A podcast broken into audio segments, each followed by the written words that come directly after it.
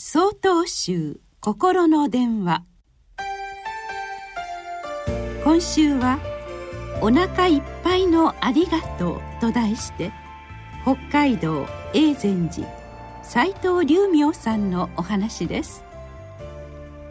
先日岩手県のある中学校の校長先生から次のお話をお聞きしました。その学校は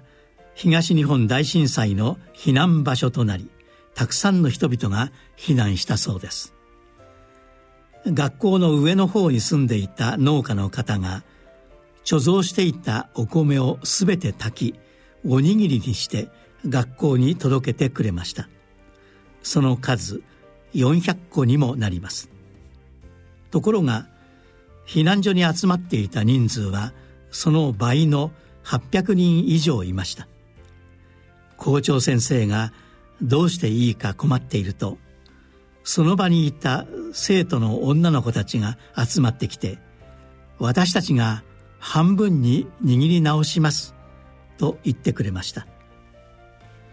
女の子たちは一生懸命おにぎりを半分にして握り直しました。慣れない手つきで苦労したようですが400個のおにぎりは800個になりそこにいた人々に配りました。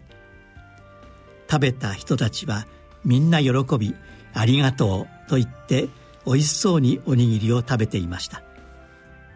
しかしよく見ると握った女の子たちはおにぎりを食べていません。どうやらちょうど女の子たちの分だけ数が足りなかったようです。それを見た周りの人たちはまた自分のおにぎりを半分にして女の子たちに渡そうとしましたが女の子たちはお腹がいっぱいだったらしくおにぎりを受け取りませんでした。そしてその理由を校長先生にこう伝えたのです。私たちは生まれて初めてたくさんの人にいっぱいありがとうという言葉をもらいました。そのことがとても嬉しいのです。その言葉でお腹もいっぱいになってしまいました。だから私たちおにぎりはいりませんと。人は困っている時苦しい時こそ皆で分かち合うことが大切というのがお釈迦様の見教えです。しかしそうすべきと頭で分かっていても実際に行うのは簡単ではありません。私はこの話を聞いてそれをためらいもなく実践された人々のその心の優しさに感動しました。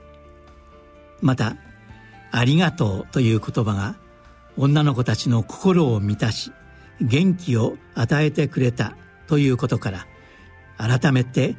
言葉の大切さを教えていただきました。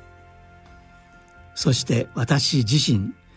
日常そのような場面に出会ったら照れずに「ありがとう」とはっきり言えるように努めようと心に誓いました。4月21日よりお話が変わります。